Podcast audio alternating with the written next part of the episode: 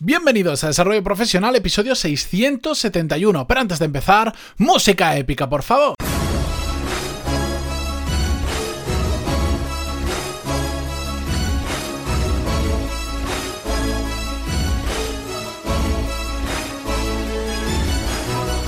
Buenos días a todos y bienvenidos un martes más a Desarrollo Profesional, el podcast donde hablamos sobre todas las técnicas, habilidades, estrategias y trucos necesarios para mejorar cada día en nuestro trabajo. Antes de nada, eh, como estaréis escuchando ahora, ya se me escucha bien. Por fin, después de como mes y medio o casi dos meses que algo pasaba, bueno, algo pasaba, lo que pasaba es que se me cayó el micro y todo estaba aparentemente bien, de hecho grababa, pero la calidad sonaba diferente y como me he mudado, digo, será la acústica del nuevo despacho, yo que sé, he hecho mil cosas, he comprado mil y un cachivaches que estoy ahora devolviendo, cuando realmente lo que pasaba era que simplemente el micro no funcionaba bien. Me he vuelto a comprar el mismo porque estoy muy contento con el cómo se escucha, o por lo menos cómo se escucha mi voz, y todo vuelve a la normalidad. Así que a partir de ahora todo va a seguir como, bueno, los 600 episodios anteriores, que se escuchaba, pues la verdad es que bastante bien, y me repateaba que se escuchara tan mal en estos últimos, no sé, 20, 25, 30 episodios. Pero ya volvemos a, a la normalidad, que intento hablar demasiado rápido. Bien, hoy Hoy os traigo una reflexión en base a un vídeo que he visto, lo vi esta semana, creo que no es, no tiene mucho tiempo, pero no ha salido esta semana, eh, sobre un eh, neurocientífico que se llama Mariano Sigman, que es un argentino, es bastante reconocido dentro de su campo, y ha grabado un vídeo para BBVA, este banco, bueno, diría español, pero es internacional, se conoce en muchos sitios, de hecho en Argentina eh, también está, me consta porque he estado en una sede del BBVA en Argentina, y el tema está en que comenta un, tema que me ha parecido extremadamente interesante, que yo lo había reflexionado en más de una ocasión, lo había hablado con otras personas, pero nunca le había puesto nombre y sobre todo no había escuchado a alguien que hablara tan bien sobre ese tema. Y es el que quiero que comentemos hoy. Básicamente lo que vamos a hablar hoy es un poco un resumen de lo que hice en esta charla, porque dura una hora y pico y va sobre cómo aprender, etcétera, etcétera. Os la voy a dejar en las notas del programa porque es muy interesante. De hecho, en el canal de YouTube del BBVA, donde suben este tipo de vídeos, podéis encontrar charlas súper interesantes. Hay resúmenes de 5, 7, 10 minutos y después están las charlas completas que suelen durar en torno a una hora. Os recomiendo que le deis un vistazo. Va por temas, a mí todos los temas no me interesan pero ya me he escuchado unas cuantas que son muy, muy, muy enriquecedoras. Y esta de Mariano Sigman os la eh, recomiendo encarecidamente a todos que estéis preocupados por aprender, por entender cómo funciona el mecanismo de aprendizaje. Habla bastante también del tema de cuando somos niños, cómo aprendemos más, menos. Bueno, un largo etcétera. La cuestión es que habla de este tema tan interesante que es el umbral del ok, le llama él en el vídeo. ¿Qué es el umbral ok? Bueno, es que eh, cuando aprendemos, aprendemos hasta que llegamos a un punto suficiente en el que paramos de aprender. Y él lo pone con un ejemplo muy fácil que es el de la lectura. Cuando somos pequeños nos enseñan a leer, nos pasamos el día en el colegio aprendiendo a leer poquito a poco, poquito a poco, hasta que llegamos a un punto después de muchos años en el colegio aprendiendo realmente a leer bien, en el que, digamos, nuestro nivel se estanca. A partir de ahí no mejora. Y bueno, a partir de ahí, digamos, toda nuestra vida seguimos manteniendo prácticamente el, exactamente el mismo nivel de lectura. Es decir, leemos a la misma velocidad, comprendemos exactamente lo mismo. Llegamos, digamos que en una curva de aprendizaje al principio escalamos mucho, va hacia arriba, hacia arriba y de repente se hace plano, porque a partir de ahí dejamos de mejorar. Y esto nos pasa por ejemplo, cuando estamos aprendiendo un idioma, al principio mejoramos mucho, le dedicamos mucho tiempo, mejora nuestra habilidad en ese idioma, pero hay un momento en el que, ¿cómo decirlo?, llegamos a un nivel suficiente en el que ya podemos tener una conversación fluida con otra persona y nos estancamos. Que esto es, por ejemplo, lo que, para, si queréis ponerle un rostro al famoso jugador de fútbol y también yo creo que es más famoso ya como comentarista que como jugador de fútbol, Michael Robinson, es un inglés, un británico que bueno, se ha fincado en España, aquí por lo menos es súper famoso, súper reconocido. en parte porque sigue manteniendo, después de igual vive, hace 30 años que vive en España, sigue manteniendo un acentazo inglés increíble y habla como si hiciera hace dos años que está aquí en España. Pues habla así. ¿Por qué? Porque ha llegado a un nivel suficiente de castellano en el que ya se ha estancado, ya no cambia su acento, hay muchas palabras que ya no las va a aprender, tiene, no, no va a cambiar su nivel de aprendizaje. Y esto, de, este concepto del umbral del ok, el que llegamos a un punto en el que nos estancamos, podemos extraer dos preguntas, que es las que se hace em, Mariano Sigman en el vídeo que os dejo en las notas del programa. Por cierto, recuerdo, si queréis hacer a las notas del programa, eh, mm, ponéis pantaloni.es barra 671 y llegáis directamente. Y si no, en cualquier sitio donde estéis escuchando esto, suelo dejar el enlace para que accedáis directamente, ¿de acuerdo? Bien. Mariano Sigman se hace las dos siguientes preguntas. La primera, ¿cuál es el punto en el que nos quedamos? ¿De acuerdo? El punto en el que nos quedamos, bueno, pues eh, depende de cada persona, es muy diferente a, cada uno, porque algunos llegan a un nivel de lectura, por ejemplo, o de idioma, otros llegan a otro. Yo lo recuerdo, cuando me fui de Erasmus en Italia, tenía compañeros que partieron con la misma, eh, con el mismo conocimiento del italiano que yo, que era cero, y en el mismo periodo de tiempo unos eh, hablaban mejor que yo y otros hablaban peor que yo, ¿de acuerdo?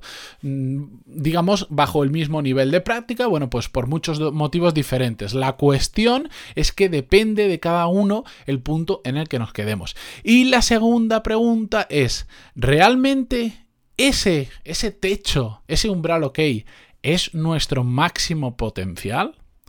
Como ya os podéis estar imaginando, lo que vamos a profundizar hoy un poco más es en esta segunda pregunta, porque la realidad es que solemos estar muy lejos de nuestro máximo potencial.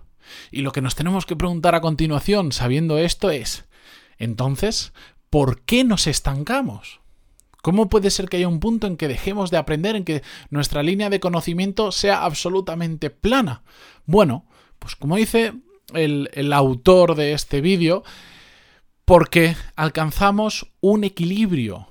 Es decir, con el esfuerzo que hacemos, dejamos de mejorar esa habilidad. Estudiamos, estudiamos, aprendemos a leer, aprendemos, aprendemos, le dedicamos muchas horas, pero después, con ese tipo de aprendizaje y esa cantidad de horas, ya no mejoramos la habilidad, simplemente nos quedamos exactamente igual, como cuando em, Estamos estudiando un idioma, mm, al principio mejoramos mucho, pero con esa misma capacidad de esfuerzo o de entrenamiento al final termina un momento en el que prácticamente o no aprendemos o aprendemos muy, muy poquito. Y a partir de ese punto, si realmente lo que queremos es mejorar, seguir dando pasitos adelante, lo que tenemos que hacer es empezar yo lo he puesto entre comillas en las notas del programa, es a entrenar, es decir, a hacer un esfuerzo extra. Y os lo explico con un ejemplo. Vuelvo al caso. Me fui de Erasmus, aprendí italiano puedo tener una conversación normal perfectamente. Me hago entender absolutamente en todo lo que quiero. Del castellano al italiano, además, es eh, el tener una conversación normal es bastante fácil. En poquito tiempo lo puedes llegar a tener si estás inmerso en el idioma. Pero para empezar a utilizar determinadas expresiones o tiempos verbales que son más complejos y que realmente te dan esa fluidez, o que, por ejemplo, puedas llegar a tener una conversación y alguien no sepa si eres italiano de verdad o de pega como lo soy yo, bueno, pues te tienes que poner a entrenar, porque simplemente hablando, seguir hablando como si nada, bueno, pues igual vas a mejorar un poco, pero va a ser extremadamente lento. Tienes que sentarte con un libro y tienes que ponerte seriamente a estudiar, a entrenar un idioma, a aprender esas expresiones, a aprender los tiempos verbales, a cuando vas a hablar, practicarlos, a lo que haga falta para entrenar ese idioma. O lo mismo pasa cuando, por ejemplo, em, alguien se pone a correr porque empieza, quiere, por ejemplo, correr una maratón. Bueno, pues empiezas a correr y al principio pasas de básicamente darle una vuelta a la manzana, de repente ya empiezas fácilmente a hacer 3, 5 y hasta 10 kilómetros en muy, muy, muy poquito tiempo. Pero ¿qué pasa? Con esa hora que tú le dedicas todos los días a correr, que has sacado como mucho, al final hay un momento en el que dices, bueno, pues te quedas igual en los 10, 11, 12 kilómetros y ya te cuesta muchísimo avanzar em, de ahí. ¿Por qué? Porque no tienes más tiempo y tampoco estás realmente entrenando con una metodología, simplemente has salido a la calle y te has puesto a correr. Yo recuerdo mm, el caso de un amigo mío que se me quedó grabado a fuego y creo que lo he contado en más de una ocasión, él un día, partiendo digamos de una forma física normal, mm, y tampoco no estaba ni muy gordo ni muy flaco, estaba normal, hacía el ejercicio lo justo, jugar con los amigos de vez en cuando al fútbol y poco más, decidió correr una maratón y pasó de no, de no hacer nada a correr una maratón en seis meses sin lesionarse y sin tener problemas. ¿Por qué? No, por, ¿Cómo puede él en seis meses hacer eso cuando hay gente que igual lleva dos años corriendo, eh, tres horas a la semana, cuatro horas a la semana, y no es capaz de correr una maratón? Simplemente porque no solo empezó a salir a correr, que él también lo hacía, sino que empezó a ir a un club de atletismo donde le enseñaron técnica, es decir, realmente empezó a entrenar esa habilidad.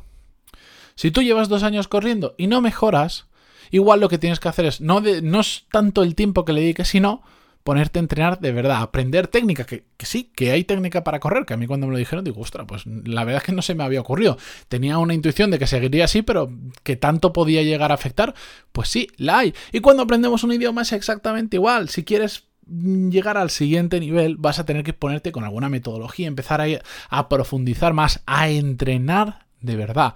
¿El problema dónde está? Que cuando nos hacemos mayores nos olvidamos de eso que yo le estoy llamando ahora entrenar. ¿Por qué? Bueno, pues ya sabéis, las miles de excusas que salen en esos momentos. Es que de niño se aprende más rápido, es que hay cosas que de adulto es más complicado aprender. Em, y, bueno, en parte tienen un poquito de razón cuando dicen esto, pero bueno, si veis el vídeo entero que os dejo las notas del programa, vais a ver que...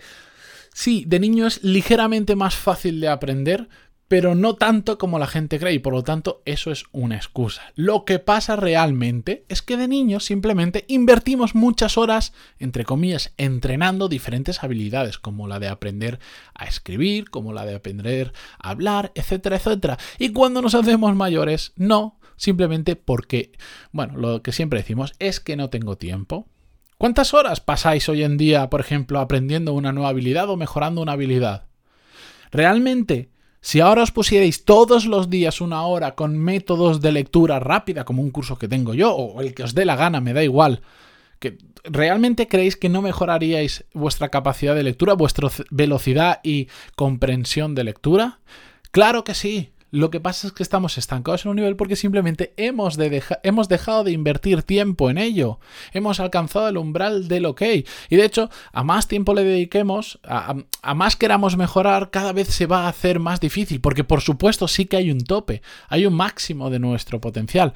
Lo que pasa es que una de las conclusiones que quería sacar de todo esto es que estamos muy lejos de alcanzar nuestro potencial y por lo tanto tenemos que detectar qué es lo que queremos mejorar, que nos va a venir, por ejemplo, muy bien profesionalmente y empezar a entrenarlo. Y os pongo un ejemplo muy claro.